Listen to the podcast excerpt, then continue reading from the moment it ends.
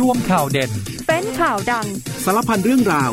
ในเคาะข่าวค่ำส วัสดีครับคุณผู้ฟังต้อนรับทุกท่านเข้าสู่เคาะข่าวค่ำนะครับค่ำนี้อยู่กับผมวรวิทย์ศรีเนตรนะฮะเราเจอเจอกันเป็นประจำทุกวันครับ 19นาฬิกา30 นาทีเรื่อยไปจนถึงเวลา 20นาฬิกาโดยประมาณ แล้วก็รับฟังผ่านทางสถานีวิทยุในเครือกองทบกพร้อมกันทั่วประเทศนะครับอีกหนึ่งช่องทางที่แฟนเพจ Facebook เคาะข่าวค่ำก็เข้ามาพูดคุยทักทาย กดไลค์กดแชร์ติดตามกันได้นะครับคุณผู้ฟังอะพูดถึงหลากหลายประเด็นครับคุณผู้ฟังโดยเฉพาะเรื่องของการบ้านการเมืองเรียกว่าช่วงนี้ฝุ่นตลบเลยนะฮะเปิดตัวทีมงานทั้งหน้าเก่าหน้าใหม่คึกคักครับออย่างเช่นพลเอกธรรมรักษ์ครับอดีตรัฐมนตรีกลาโหมนะครับสมัยของรัฐบาลทักษิณเนี่ยก็เข้าร่วมงานของพลังประชารัฐเรียบร้อยแล้วนะครับ ส่วนเซอ้ายครับพลเอกบุญเลิศก็เข้าพักประชาธิปัตย์ครับ รวมไทยสร้างชาติก็เปิดตัว หม่อมหลวงชโยธิตครับ คุมทีมเศรษฐกิจด้วยนะฮะ แล้วก็คุณสมศักดิ์คุณสุริยะเนี่ยก็เข้าเพื่อไทย เปิดตัวอย่างเป็นทางการเรียบร้อยตั้งเป้าแลนสไลด์นะครับคุณผู้ฟังนะ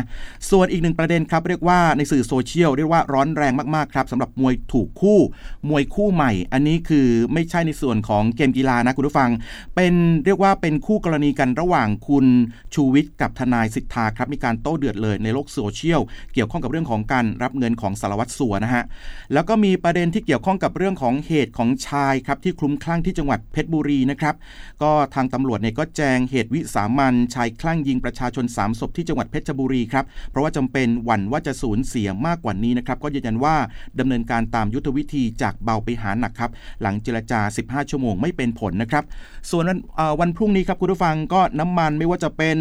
เบนซินแก๊สโซฮอลนะครับจะมีการปรับขึ้นราคาครับทุกชนิดเลย 50 สตางค์ต่อลิตรนะครับ ส่วนดีเซลทุกชนิดครับปรับลดลง 50 สตางค์ต่อลิตรนะครับ มีผลวันพรุ่งนี้ 5 นาฬิกานะครับ แต่ว่าเดี๋ยวตอนนี้พักกันแป๊บหนึ่งแล้วกลับมาเคาะข่าวทั้งหมดเหล่านี้กันครับ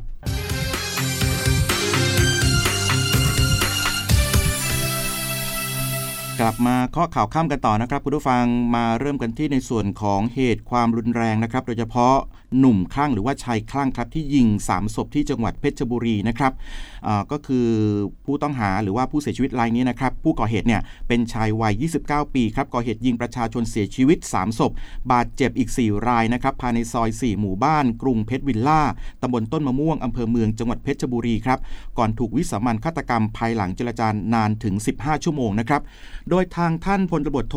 ธนายุทธวุฒิจรัสธรรมรงครับผู้บัญชาการตำรวจภูธรภาค7เนี่ยก็บอกว่าเจ้าหน้าที่ได้ทำตามขั้นตอนยุทธวิธีแล้วนะครับ แต่ว่าสถานการณ์เนี่ยยืดเยื้อเพราะว่าคนร้ายเนี่ยยิงต่อสู้อย่างต่อเนื่องครับก็มีความจำเป็น โดยเฉพาะเรื่องของการให้พี่น้องประชาชนเนี่ยออกนอกพื้นที่เพื่อความปลอดภัยก่อน แล้วก็ใช้ยุทธวิธีจากเบาไปหาหนักครับ แล้วก็มีการประเมินแล้วนะครับว่าหากยืดเยื้อไปมากกว่านี้เนี่ยผู้ก่อเหตุอาจจะคลุ้มคลั่งมากขึ้นครับก็อาจจะมีผู้สูญเสียเพิ่มนะครับทางเจ้าหน้าที่จึงต้องใช้มาตรการขั้นเด็ดขาดครับคุณผู้ฟัง ซึ่งหลังเกิดเหตุเนี่ยก็พบกระสุนที่ผู้ก่อเหตุเนี่ยยิงต่อสู้กับเจ้าหน้าที่ตำรวจนะครับไม่ต่ำกว่า 30 นัด ซึ่งการข่าวก็พบว่าผู้ก่อเหตุเนี่ยเป็นคนที่ชอบซ้อมยิงปืนแล้วก็ยิงได้เร็วด้วยนะครับ ทีนี้ทางด้านของผู้บังคับการตำรวจภูธรจังหวัดเพชรบุรีพลตารวจตรีปิตินลึกขัดทพิชัยนะฮะก็บอกว่าญาติของผู้ตายเนี่ยคือผู้ตายเนี่ยจะสั่งซื้อโดยเฉพาะ เครื่องกระสุนอาวุธปืนต่างๆ จากสื่อโซเชียลมีเดียนั่นเองนะครับ ส่วนแรงจูงใจก็อยู่ระหว่างการตรวจสอบนะครับ จากการตรวจสอบเพิ่มเติมเนี่ยพบว่าผู้ก่อเหตุเป็นคู่กรณีกับผู้ตายทั้งสองรายครับ จนถึงขั้นเป็นคดีขึ้นศาล แล้วก็วันเกิดเหตุเนี่ยคู่กรณีทั้งสองฝ่ายต้องไปพบกันที่ศาลนะครับ แต่ว่ามาเกิดเหตุก่อนนั่นเองฮะส่วนอาการของร้อยตำรวจตรีกนกศักดิ์มุทาการนะครับ นายกอบตต้นมะม่วงที่ขับรถยนต์เนี่ยเข้ามาตรวจในที่เกิดเหตุ แล้วก็ถูกคนร้ายยิงใส่เนี่ยได้รับบาดเจ็บสาหัสตอนนี้ก็ถูกนำส่งไปรักษาตัวต่อที่โรงพยาบาลจุฬาครับกรุงเทพขณะนี้ก็อยู่ในความดูแลของแพทย์แล้วนะครับ แล้วก็วันนี้ทางเจ้าหน้าที่สาธารณสุขก็ลงพื้นที่เยียวยาสภาพจิตใจของคนในชุมชนครับแล้วก็รวมไปถึงมีการพูดคุยกับแม่ของผู้ก่อเหตุด้วยนะครับว่าให้กลับเข้าบ้านก็คือกลับเข้าบ้านไปแล้วเมื่อเช้านี้ ทางด้านของกรมสุขภาพจิตนะครับในแพทย์ยงยุทธพี่ลมสารเนี่ยก็บอกว่าขอให้กสทชครับควรเข้ามามีบทบาทในการควบคุมการนำเสนอข่าวลักษณะนี้นะครับ ไม่ให้เกิด ความดราม่ามากจนเกินไป ก็ห่วงว่าอนาคตเนี่ยสังคมก็จะเกิดความชินชาต่อความรุนแรงนั่นเองนะครับ มาที่อีกหนึ่งเรื่องราวครับ เกี่ยวข้องกับเรื่องของคดีอุ้มรีดทรัพย์ชาวจีนกับล่ามกันหน่อยฮะ วันนี้ตำรวจตรวจคนเข้าเมืองนะสามนายที่ก่อเหตุเนี่ยถูกนำตัวฝากขังผัดแรกครับ พร้อมคันประกันตัวด้วยโดยทางพนักงานสอบสวนสนดินแดงก็ควบคุมตัว 3 ผู้ต้องหานะครับประกอบไปด้วย พันตำรวจตรีสรวิทย์ครับร้อยตำรวจโทสุริยะนะครับดาบตำรวจพีรศักดิ์ครับทั้ง 3 คนเนี่ยก็อยู่ในตำแหน่งของระดับสารวัตรนะครับแล้วก็รองสารวัตรรวมไปถึงผู้บังคับหมู่ ในสังกัดของกองบังคับการตรวจคนเข้าเมืองหนึ่งครับสำนักงานตรวจคนเข้าเมืองนะครับก็คือพาให้ไปขออำนาจศาลอาญาคดีทุจริตครับแล้วก็ประพฤติมิชอบกลาง ฝากขังผัดแรกนะครับเป็นเวลา 12 วันในคดีร่วมกันกับพวกครับที่เป็นตำรวจแล้วก็พลเรือน บุกอุ้มผู้เสียหายชาวจีน แล้วก็ล่ามหญิงจีนนะครับไปรีดทรัพย์ เป็นเงินกว่า 10 ล้านบาทเพื่อไม่ให้ถูกจับ โดยผู้เสียหายได้ให้ลูกชายโอนเงินให้ ก่อนได้รับการปล่อยตัวแล้วก็เข้าแจ้งความนะครับเหตุเกิดเมื่อวันที่ 10 มีนาคมที่ผ่านมานะครับซึ่งทางพนักงานสอบสวนก็คัดค้านการประกันตัวเนื่องจากว่าเป็นคดีที่มีอัตราโทษสูง และผู้ต้องหาเนี่ยเป็นเจ้าพนักงานครับ หากได้รับการประกันตัวก็คาดว่าจะไปยุ่งเหยิงกับพยานหลักฐานนะฮะ เบื้องต้นผู้ต้องหาทั้ง 3 นายเนี่ยยังคงให้การภาคเศษครับ โดยรับว่าอยู่ในชุดที่ไปจับกลุ่มชาวจีน แต่ไม่ได้เรียกรับทรัพย์นะครับคุณผู้ฟัง ส่วนอีกหนึ่งรายคือรายที่ 4 ครับร้อยตำรวจโทประวิทย์เนี่ยที่เข้ามอบตัวก่อนหน้านี้นะครับคือทางตำรวจเนี่ยที่เข้าไปมอบตัวก่อนตำรวจสามนายที่ว่านี่ครับคุณผู้ฟังก่อนหน้านี้พนักงานสอบสวนก็ได้คุมตัวไปขออำนาจศาลอาญาคดีทุจริตครับแล้วก็ประพฤติมิชอบกลางฝากขังไว้ก่อนแล้วนะครับแล้วก็ไม่รับการประกันตัวครับก็ถูกคุมขังอยู่ในเรือนจำนะคุณผู้ฟัง ขณะที่ทางด้านของนายโอภาสนายหน้า ที่รับทำบัตรประชาชนปลอมให้กับชาวจีนผู้เสียหายเนี่ยที่ถูกจับได้เมื่อวานนี้นะครับที่จังหวัดชัยภูมิ ก็ถูกนำตัวมาสอบสวนที่สนดินแดงแล้วนะครับส่วนรายสุดท้ายครับพันตำรวจตรีจิรพัฒน์ครับคุณผู้ฟังก็ล่าสุดนี้ได้ติดต่อขอเข้ามอบตัวแล้วนะครับสรุปว่าคดีนี้ตำรวจขอสารออกหมายจับแล้วรวม 6 คนครับ เป็นตำรวจตรวจคนเข้าเมือง 5 นายนะครับแล้วก็พลเรือน 1 คนที่เป็นคนชี้เป้า แล้วก็ทำบัตรประชาชนปลอมให้กับผู้เสียหายครับคุณผู้ฟัง มาที่อีกหนึ่งเรื่องนะครับคดีที่เกี่ยวข้องกับเรื่องของแฮกเกอร์กันหน่อยฮะคือทางตำรวจปอทเขารวบ2แฮกเกอร์นะครับแฮกข้อมูลโค้ดฝาเครื่องดื่มชูกำลัง แล้วก็นำไปแลกเงินดิจิทัลครับโดยทางตำรวจปอทก็นำกำลังเข้าตรวจค้นเป้าหมายนะฮะในกรุงเทพแล้วก็จังหวัดนนทบุรี เพื่อจับกลุ่มนายสมประสงค์อายุ 29 ปี นายวัชนันอายุ 28 ปีครับหลังพบเป็นแฮกเกอร์ที่เจาะระบบโจรกรรมโค้ดรางวัลเงินดิจิทัลครับ คือเรื่องนี้สืบเนื่องมาจากเมื่อต้นปีที่ผ่านมามีตัวแทนจากบริษัททูมานี่จำกัด แล้วก็บริษัทที่เกี่ยวข้องนะฮะเขาแจ้งข่าวแจ้งความว่ามีคนร้ายแฮกระบบขโมยข้อมูลโค้ดรหัสใต้ฝาเครื่องดื่ม Power Titanium กว่า 3 0 0 0 0 0 ครั้ง ก่อนนำโค้ดดังกล่าวเนี่ยไปสแกนขึ้นเงินรางวัลครับผ่าน t ูมันนี่วอลเล็ตนะฮะจำนวน 60,000 ครั้งครับเบื้องต้นเนี่ยตรวจสอบ พบความเสียหายประมาณ 50,000 ครั้งหลังรับแรกหลังรับเรื่องนะครับ ก็มีการจัดกำลังลงพื้นที่สืบหาเบาะแสกระทั่ง พิสูจน์ทราบตัวผู้ก่อเหตุทั้งสองนายที่ว่านี่นะครับคุณผู้ฟัง ก็ทั้งสองคนให้การรับสารภาพครับว่าสาเหตุเนี่ยที่ทำไปก็เพื่อต้องการหาเงิน ไปใช้จ่ายในชีวิตประจำวันนะครับ เนื่องจากว่ายังไม่ได้มีงานทำอะไรนั่นเองครับคุณผู้ฟังทางตำรวจก็นำตัวส่งพนักงานสอบสวน บกปอทดำเนินคดีต่อไปนะครับคุณผู้ฟังนะก็เกี่ยวข้องกับเรื่องนี้คือจริง ๆ แล้วเนี่ยทั้งสองคนนี้มีความรู้นะครับคืออย่างเช่นนายสมประสงค์เนี่ยกำลังปัจจุบันศึกษาในระดับปริญญาโทฮะคุณผู้ฟังคณะเทคโนโลยีสารสนเทศ สถาบันแห่งหนึ่ง ย่านลาดกระบังด้วย คือ มีความรู้มีความชำนาญนะครับ แต่ว่านำความรู้แบบนี้ไปใช้ในทางที่ไม่ถูกไม่ควรนั่นเองนะครับก็เลยเป็นพิษเป็นภัยกับตัวเองแบบนี้นะฮะเอาละครับเดี๋ยวช่วงนี้พักกันแป๊บหนึ่งครับไปตามในส่วนของภารกิจทหารกันก่อนนะครับแล้วกลับมาข้อข่าวกันในช่วงหน้าครับ กองทบกยังคงดำเนินภารกิจเพื่อดูแลความเป็นอยู่ของประชาชนอย่างต่อเนื่อง เริ่มกันที่กองพันฐานราบที่ 1 กรมทหารราบที่ 16 จัดโครงการ Army Delivery ที่บ้านโนนเจริญอำเภอกันทรลักษณ์จังหวัดศรีสะเกดส่งเครื่องอุปโภคบริโภครวมทั้งข้าวสารอาหารแห้ง ลดภาระค่าใช้จ่ายในครัวเรือนให้กับประชาชน และผู้สูงอายุขณะที่หน่วยเฉพาะกิจสันติสุขมอบถุงยางชีพ ให้กับผู้มีรายได้น้อย ที่ตำบลปากบางอำเภอเทพาจังหวัดสงขลาเพื่อช่วยเหลือและเป็นกำลังใจในการดำรงชีวิตกองพันฐานราบที่ 3 กรมทหารราบที่ 13 ยังคงเข้ารับซื้อผลผลิตทางการเกษตรนำไปประกอบเลี้ยงกำลังพลของหน่วยณบ้านหนองตอตำบลเชียงยืนอำเภอเมือง จังหวัดอุดรธานีมณฑลฐานบกที่ 14 จัดชุดหมอเดินเท้าให้บริการตรวจสุขภาพ กลุ่มผู้สูงอายุ ผู้ป่วยติดเตียงในพื้นที่ตำบลบางทรายอำเภอเมือง จังหวัดชนบุรี กองพันฐานราบที่ 3 กรมฐานราบที่ 8 จัดกำลังพลพร้อมรถน้ำเข้าร่วมฉีดน้ำดับเพลิง ป้องกันไฟลุกลามจากพื้นที่ป่าไปสู่บ้านเรือนประชาชน ในตำบลแดงใหญ่อำเภอเมืองจังหวัดขอนแก่นด้านกองบัญชาการช่วยรบที่ 1 กำลังพลจิตอาสา ฉีดน้ำล้างถนนรถ PM 2.5 พร้อมจัดระเบียบสายไฟฟ้า สายสื่อสารและจัดเก็บขยะ บริเวณเทศบาลเมืองพนัสนิคมจังหวัดชนบุรี และปิดท้ายที่มณฑลทหารบกที่ 11 จัดฝึกบุคคลท่ามือเปล่า ฝึกบุคคลท่าอาวุธ และฝึกท่ากระบี่ เพื่อเพิ่มขีดความสามารถให้กำลังพล สร้างความมั่นใจ ความชำนาญ และความพร้อมตามแบบการฝึกอยู่เสมอ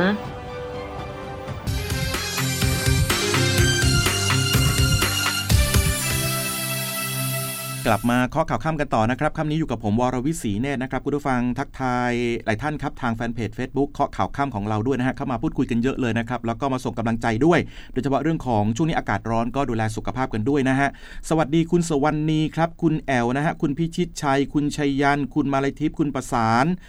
คุณสุริชานะครับอยู่กันเยอะเลยนะฮะขอบคุณมากๆครับเข้ามาพูดคุยทักทายกันนะคุณหนานบุญนะบางท่านถ้าเกิดว่าคุณบางออนนะถ้าเกิดว่าผมไม่ได้ทักทายไปก็อย่าเพิ่งงอนกันไปก่อนนะจ๊ะอะก็พูดคุยทักทายกันได้อย่าลืมกดไลค์กดแชร์ให้ด้วยนะครับ มาที่เรื่องราวของเหตุบ้านการเมืองกันหน่อยละกันครับคุณผู้ฟังเรียกว่าช่วงนี้พักการเมืองไม่ว่าจะเป็นสสอดีตสสคนดังเนี่ยก็ย้ายพักเข้าออกกันฝุ่นตลบทีเดียวนะครับ ไปที่ในส่วนของทางด้านวันนี้พลเอกประยุจันโอชาครับนายกรัฐมนตรีในฐานะประธานคณะกรรมการกำหนดแนวทาง และยุทธศาสตร์พักรวมไทยสร้างชาติครับก็เปิดตัวทีมเศรษฐกิจของพักนำโดยหม่อมหลวงชโยธิตครับกฤษดากรก็เป็นหัวหน้าทีมเศรษฐกิจนะฮะแล้วก็เปิดตัวที่ปรึกษาทีมเศรษฐกิจนำโดยนายไตรรงค์ สุวรรณคีรี นายสุพัฒนพงษ์ พันธ์มีเชาว์รองนายกรัฐมนตรี และรัฐมนตรีว่าการกระทรวงพลังงาน นายจุติไกรฤกษ์นะครับรัฐมนตรีกระทรวงพัฒนาสังคม นอกจากนี้ครับก็ยังมีพลตรีนายแพทย์เหรียญทองแน่นหนานะครับผู้อำนวยการโรงพยาบาลมงกุฎวัฒนะที่จะมาดูแลด้านคุณภาพชีวิต และก็สุขภาพของคนไทยด้วยนะครับโดยพลเอกประยุทธ์ครับก็บอกว่าประเทศเนี้ยไม่ใช่ของใครคนเดียว ประเทศไทยไม่ใช่สถานประกอบ การธุรกิจดังนั้นทุกคนจึงมีส่วนร่วมในการร่วมกันพัฒนาประเทศ และต้องหาแนวทางว่าจะทำอย่างไรให้ทุกคนมีความสุข โดยถือว่าทุกคนเป็นหุ้นส่วนของประเทศนี้นะครับ นี่ก็ในส่วนของพลเอกประยุทธ์จันโอชาก็บอกแบบนี้ มาที่ในส่วนของทางพรรคพลังประชารัฐกันบ้างนะครับคุณผู้ฟัง วันนี้พลเอกธรรมรักษ์อิสรางกูลณอยุธยาครับอดีตรองนายกรัฐมนตรี และรัฐมนตรีว่าการกระทรวงกลาโหมนะครับก็ร่วมเปิดตัวเข้าร่วมเป็นสมาชิกของพรรคพลังประชารัฐไปเรียบร้อยแล้วนะครับก็บอกว่าเหตุผลที่เข้ามาช่วยงานครั้งนี้เพราะต้องการเข้ามาแก้ไขปัญหาความขัดแย้ง ตามคำเชิญของพลเอกประวิตยวงสุวรรณรองนายกรัฐมนตรีและหัวหน้าพักพลังประชารัฐ ซึ่งใช้เวลาในการตัดสินใจไม่นานครับ แล้วก็ไม่คิดว่าจะเป็นการย้ายเข้ามาทำงานแบบข้ามขั้วด้วย หลังจากที่อดีตนั้นเนี่ยเคยสังกัดพักไทยรักไทยมาก่อนนะครับ ซึ่งก็ยังไม่ทราบว่าจะได้รับมอบหมายให้ดูแลการเลือกตั้งในพื้นที่อีสานใต้ตามที่มีข่าวหรือไม่ด้วยนะครับคุณผู้ฟัง ทีนี้ก็มีประเด็นข้อมูลที่น่าสนใจครับ ทางด้านของคุณชัยวุฒนาคมานุสรรัฐมนตรีดิจิทัลนะครับแล้วก็รองหัวหน้าพักพลังประชารัฐเนี่ยก็ได้พูดถึงพักรวมไทยสร้างชาติบอกว่า น่าจะจับมือกับพักพลังประชารัฐ ถือว่าเป็นพักรัฐบาลเช่นเดียวกัน แต่ว่าหลักๆ ทุกพักการเมืองก็สามารถจับมือร่วมกันได้ ทั้งหมดถ้านโยบายและก็แนวคิดตรงกัน แต่สุดท้ายก็ขึ้นอยู่กับผลการเลือกตั้งนะครับ นี่ก็เป็นความคิดนะครับในส่วนของทางด้านของรัฐมนตรีดิจิทัลครับคุณผู้ฟังนะ มาที่ในส่วนของทางด้านของพักเพื่อไทยกันบ้างครับ วันนี้คุณสมศักดิ์คุณสุริยะก็เปิดตัว เข้าพักเพื่อไทยนะครับอย่างเป็นทางการ และก็เป้าหมายคือแลนสไลด์นะฮะคุณผู้ฟัง โดยคุณสมศักดิ์เทพสุทินครับแล้วก็คุณสุริยะจึงรุ่งเรืองกิจนะครับพร้อมด้วยนางอนงวันเทพสุทินภรรยาของคุณสมศักดิ์เนี่ยก็เข้าเป็นสมาชิกพักเพื่อไทย เปิดตัวเป็นทางการเรียบร้อยแล้วนะครับ แล้วก็มีคำถามถามว่า จะเปลี่ยนขั้วอีกไหมนะครับ คุณสมศักดิ์ก็ตอบว่าไม่เปลี่ยนขั้วแน่นอนครับ ก็จะตั้งใจทำงานเต็มที่เพื่อให้ได้สอสอมากที่สุดนะครับ และคุณสมศักดิ์ก็บอกว่าวันนี้ฟ้าเปิด เมฆหมอกจางหายสู่บรรยากาศประชาธิปไตยพักเพื่อไทยสามารถทำงานแก้ไขปัญหา ให้ประชาชนพร้อมเดินหน้าทำงาน ให้พักอย่างเต็มที่ไม่ย้ายขั้วแล้วนะครับ ก็ยืนยันแบบนี้ ส่วนอีกหนึ่งคนนะครับทางด้านของคุณสุริยะจึงรุ่งเรืองกิจนะครับก็บอกว่า 8 ปีที่ผ่านมาเนี่ยมีโอกาสได้พบปากกับประธานหอการค้า ทุกคนบอกว่ารัฐบาลชุดนี้ไม่สามารถแก้ไขปัญหาได้เลย ถ้าเกิดอยู่ต่อไปคงทุกยากลำบากมาก บางคนที่เป็นเพื่อนสนิทกันก็มากระซิบ บอกว่าย้ายพักเถอะ เพื่อนฝูงไม่มีใครเชียร์ให้อยู่กับพักพลังประชารัฐเลย จึงต้องย้ายพักและก็ต้องได้สอสอแลนสไลด์ด้วยนะครับ นี่ก็บอกมาแบบนี้ ส่วนอีกหนึ่งพักครับคุณผู้ฟังในส่วนของทางพักประชาธิปัตย์นะครับก็พลเอกบุญเลิศแก้วประสิทธิ์ครับหรือว่าเสอ้ายก็สมัครสมาชิกพักประชาธิปัตย์แบบตลอดชีพด้วยนะครับ โดยให้เหตุผลว่าเพราะมีความศรัทธาเชื่อมั่นในการทำงานของนายจุรินลักษณะวิสิทธิ์หัวหน้าพักครับที่มีความมุ่งมั่นตั้งใจทำงานเพื่อประเทศชาติ และประชาชนอย่างแท้จริง และก็ต้องการเข้ามาช่วยพักจริง ๆ ไม่ได้มาหาตำแหน่งหรือว่าผลประโยชน์ใด ๆ นะครับซึ่งเสอ้ายเนี่ยก็เป็นอดีตประธานคณะที่ปรึกษากองทัพบกครับประธานนักเรียนเตรียมทหารรุ่นที่ 1 เป็นเพื่อนร่วมรุ่นกับพลเอก สุรยุทธ์จุลานนท์นะครับแล้วก็เป็นนักเรียนในร้อยพระจุลจอมกล้ารุ่นที่ 12 นะครับ มาที่ในส่วนของพักไทยสร้างไทยกันบ้างครับคุณผู้ฟัง ก็วันนี้คุณหญิงสุดารัตน์เกยุราพันธ์นะครับ หัวหน้าพักก็มีการเปิดตัวนายเจริญ จันโกมลครับ อดีตรองประธานสภาผู้แทนราษฎร อดีตสสชัยภูมิ 7 สมัยครับพักเพื่อไทย และก็นายธนกฤษจันโกมลนะครับลูกชายของลูกชายของคุณเจริญนี่แหละ ในฐานะว่าที่ผู้สมัครสสชัยภูมิพักไทยสร้างไทยครับโดยคุณเจริญเนี่ยก็จะเข้ามาเป็นแกนนำดูแลพื้นที่ภาคอีสานตอนล่างด้วยนะครับนี่ก็คร่าวๆเกี่ยวข้องกับเรื่องของเหตุบ้านการเมืองนะครับที่เรียกว่าตอนนี้หลายพักก็มีการเตรียมตัวเปิดตัวลงพื้นที่กันอย่างต่อเนื่องด้วยนะฮะมาที่ประเด็นร้อนๆกันหน่อยครับในสื่อโซเชียลมีเดียช่วงนี้เลย ระหว่างอ่าคุณชูวิทย์นะครับกับทนายสิทธากันบ้างครับ ก็เรียกว่าเป็นประเด็นเดือดจริง ๆ นะครับในส่วนของคร่าวๆของเหตุการณ์เนี้ยคุณผู้ฟังก็คือ คือก่อนหน้านี้คุณชูวิทย์กมลวิสิทธิ์ครับเขาก็ออกมาบอกว่าเขาเนี่ยรับเงินของสารวัตรสัวที่มีการนำไปบริจาคนะครับให้กับทางโรงพยาบาลเนี่ยหลังจากนั้นทนายสิทธาก็มาเปิดประเด็นต่อด้วยนะครับเกี่ยวข้องกับเรื่องนี้ วันนี้ทนายสิทธาก็มีการถแถลงต่อสื่อนะครับว่าผู้ใกล้ชิดระบุว่านายชูวิทย์เนี่ยเป็นคนที่ใช้เงินซื้อไม่ได้ แต่ว่าได้ข้อมูลเนี่ยมาจากหลายสายนะครับรวมทั้งหลานของนายชูวิทย์ด้วยคนหนึ่งครับ แล้วก็นายชูวิทย์เนี่ยก็ได้ออกมายอมรับเอง เพราะจำนวนต่อหลักฐานว่าได้รับเงิน 6 ล้านบาทมาจากสารวัตรสัว ที่เกี่ยวข้องกับเว็บพนันออนไลน์จริงนะครับนี่คุณสิทธาก็บอกแบบนี้ แล้วก็ยังบอกว่ายังทราบข้อมูลจากคนวงในอีกว่า คุณชูวิทย์เนี่ยมีกล่องดวงใจดวงหนึ่ง ซึ่งเป็นผู้ที่ทำธุรกิจบุหรี่ไฟฟ้ากับกัญชา เป็นเสมือนมือขวากล่องดวงใจดวงนี้ เป็นผู้ที่พาสารวัตรสัวตำรวจชั้นผู้ใหญ่และเป็นเจ้าของเว็บ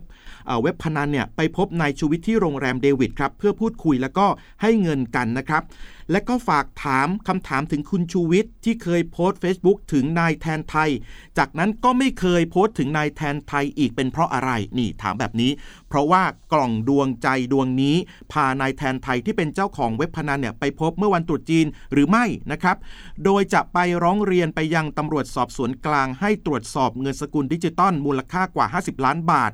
เข้าบัญชีกล่องดวงใจดวงนี้ ซึ่งเงินส่วนนี้เองที่ถูกนำไปบริจาคให้โรงพยาบาลและอื่นๆนะครับอ่าเขาก็บอกกันมาแบบนี้ คือทางด้านของทนายสิทธาเนี่ยเขาบอกว่าที่ออกมาแฉเนี่ยเป็นเพราะว่าผิดหวังกับนายชูวิทย์โดยไม่อยากให้มีการเรียนแบบที่ออกมาแฉแล้วเรียกผลประโยชน์ ยืนยันเรื่องนี้ไม่ใช่เกมการเมือง เพราะไม่ยุ่งเกี่ยวกับการเมือง และไม่ได้รับงานมาจากพรรคการเมืองคู่แข่งของนายชูวิทย์ด้วยนะครับทีนี้ประเด็นนี้ทางด้านของคุณชูวิทย์ก็บอกเลยว่าทนายตั้มนำข้อมูลมาจากนายเปาหลานที่ตนเลี้ยงดูเปรียบเสมือนลูก พร้อมยืนยันไม่เคยรับเงิน 50 ล้านบาท ส่วนเงินในถุงยืนยันว่าถุงละ 3 ล้านบาทที่นายตำรวจสองคนนอกราชการ ชื่อย่อว่าออ่างและปอปา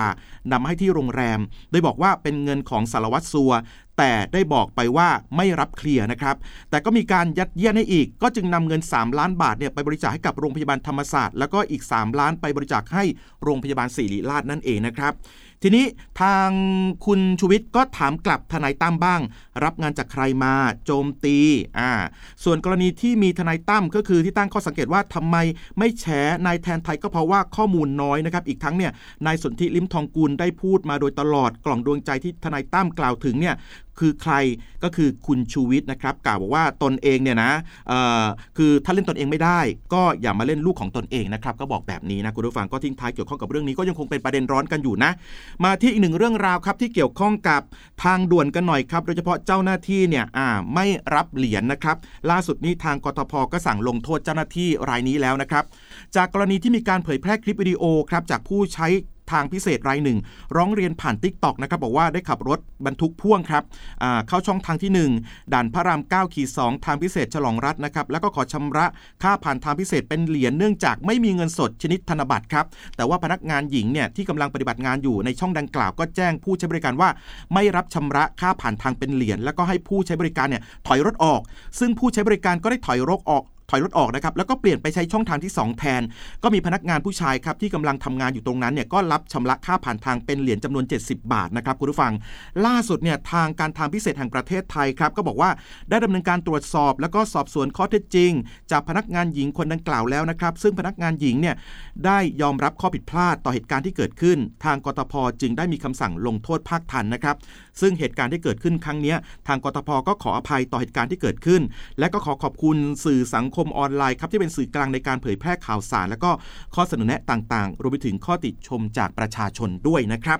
มาที่อีกหนึ่งเรื่องราวครับคุณผู้ฟังสำหรับกรณีของซีเซียม 137 ชาวประจินบุรี ยื่นร้องนายกนะครับในการแก้ปัญหาให้แก้ด่วนเลย หลังจากที่รับผลกระทบ ไม่ว่าจะเป็นการถูกยกเลิกซื้อสินค้าทางการเกษตรนะครับและก็ขอมาตรการโดยเฉพาะเรื่องของการชดเชยภายหลังด้วยนะคุณผู้ฟัง โดยทางประชาสังคมจังหวัด อ่า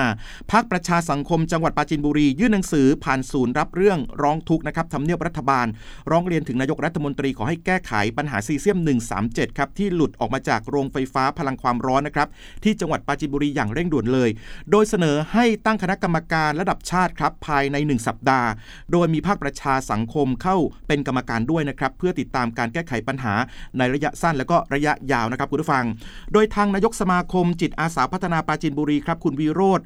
น้อยสำเนียงนะฮะก็บอกว่าต้องการให้เอาผิดถึงบริษัทต้นทาง เพราะว่าขณะนี้ยังไม่มีการแสดงความรับผิดชอบใด ๆ ต่อประชาชนในพื้นที่ที่ได้รับผลกระทบ โดยผลกระทบที่ได้รับคือโรงแรมถูกยกเลิก พืชผลทางการเกษตรของจังหวัดถูกส่งกลับ จึงขอให้มีการการันตีว่าสินค้าทางการเกษตรด้วยนะครับคือขอให้มีการเข้าไปดูแลในส่วนนี้นะ ทีนี้ทางกลุ่มเนี่ยก็เลยเรียกร้องนะครับโดยเฉพาะในส่วนของมาตรการระยะสั้นต้องเร่งด่วนตรวจสอบ การปนเปื้อนหาปริมาณรังสี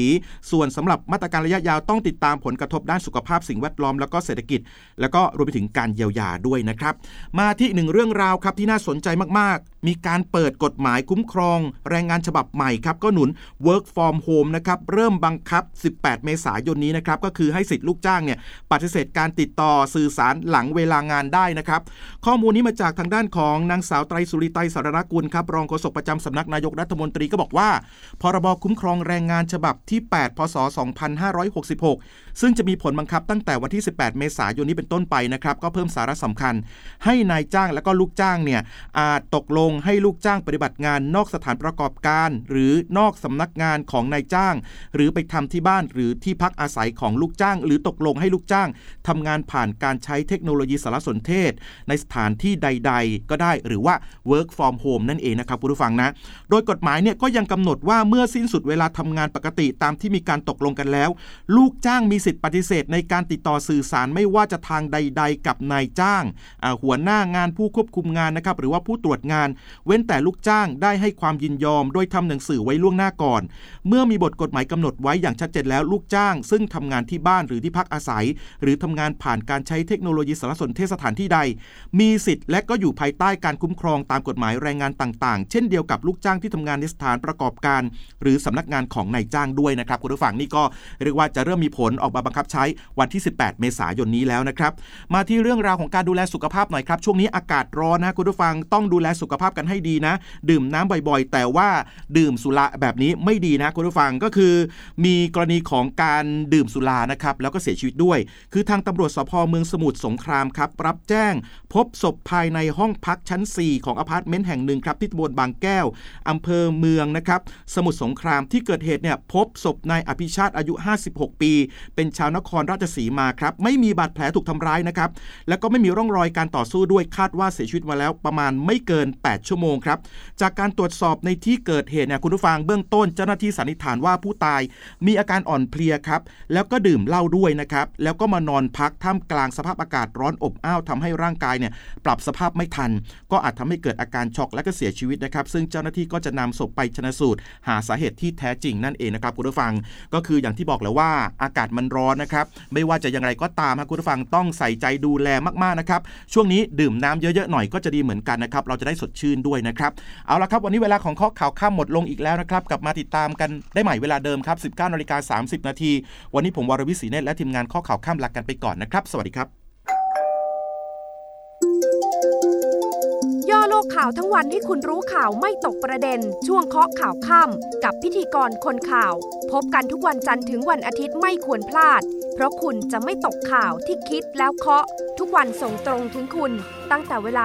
19นาฬิกา30 นาทีถึง 20นาฬิกาโดยประมาณ ทางสถานีวิทยุในเครือกองทัพบบก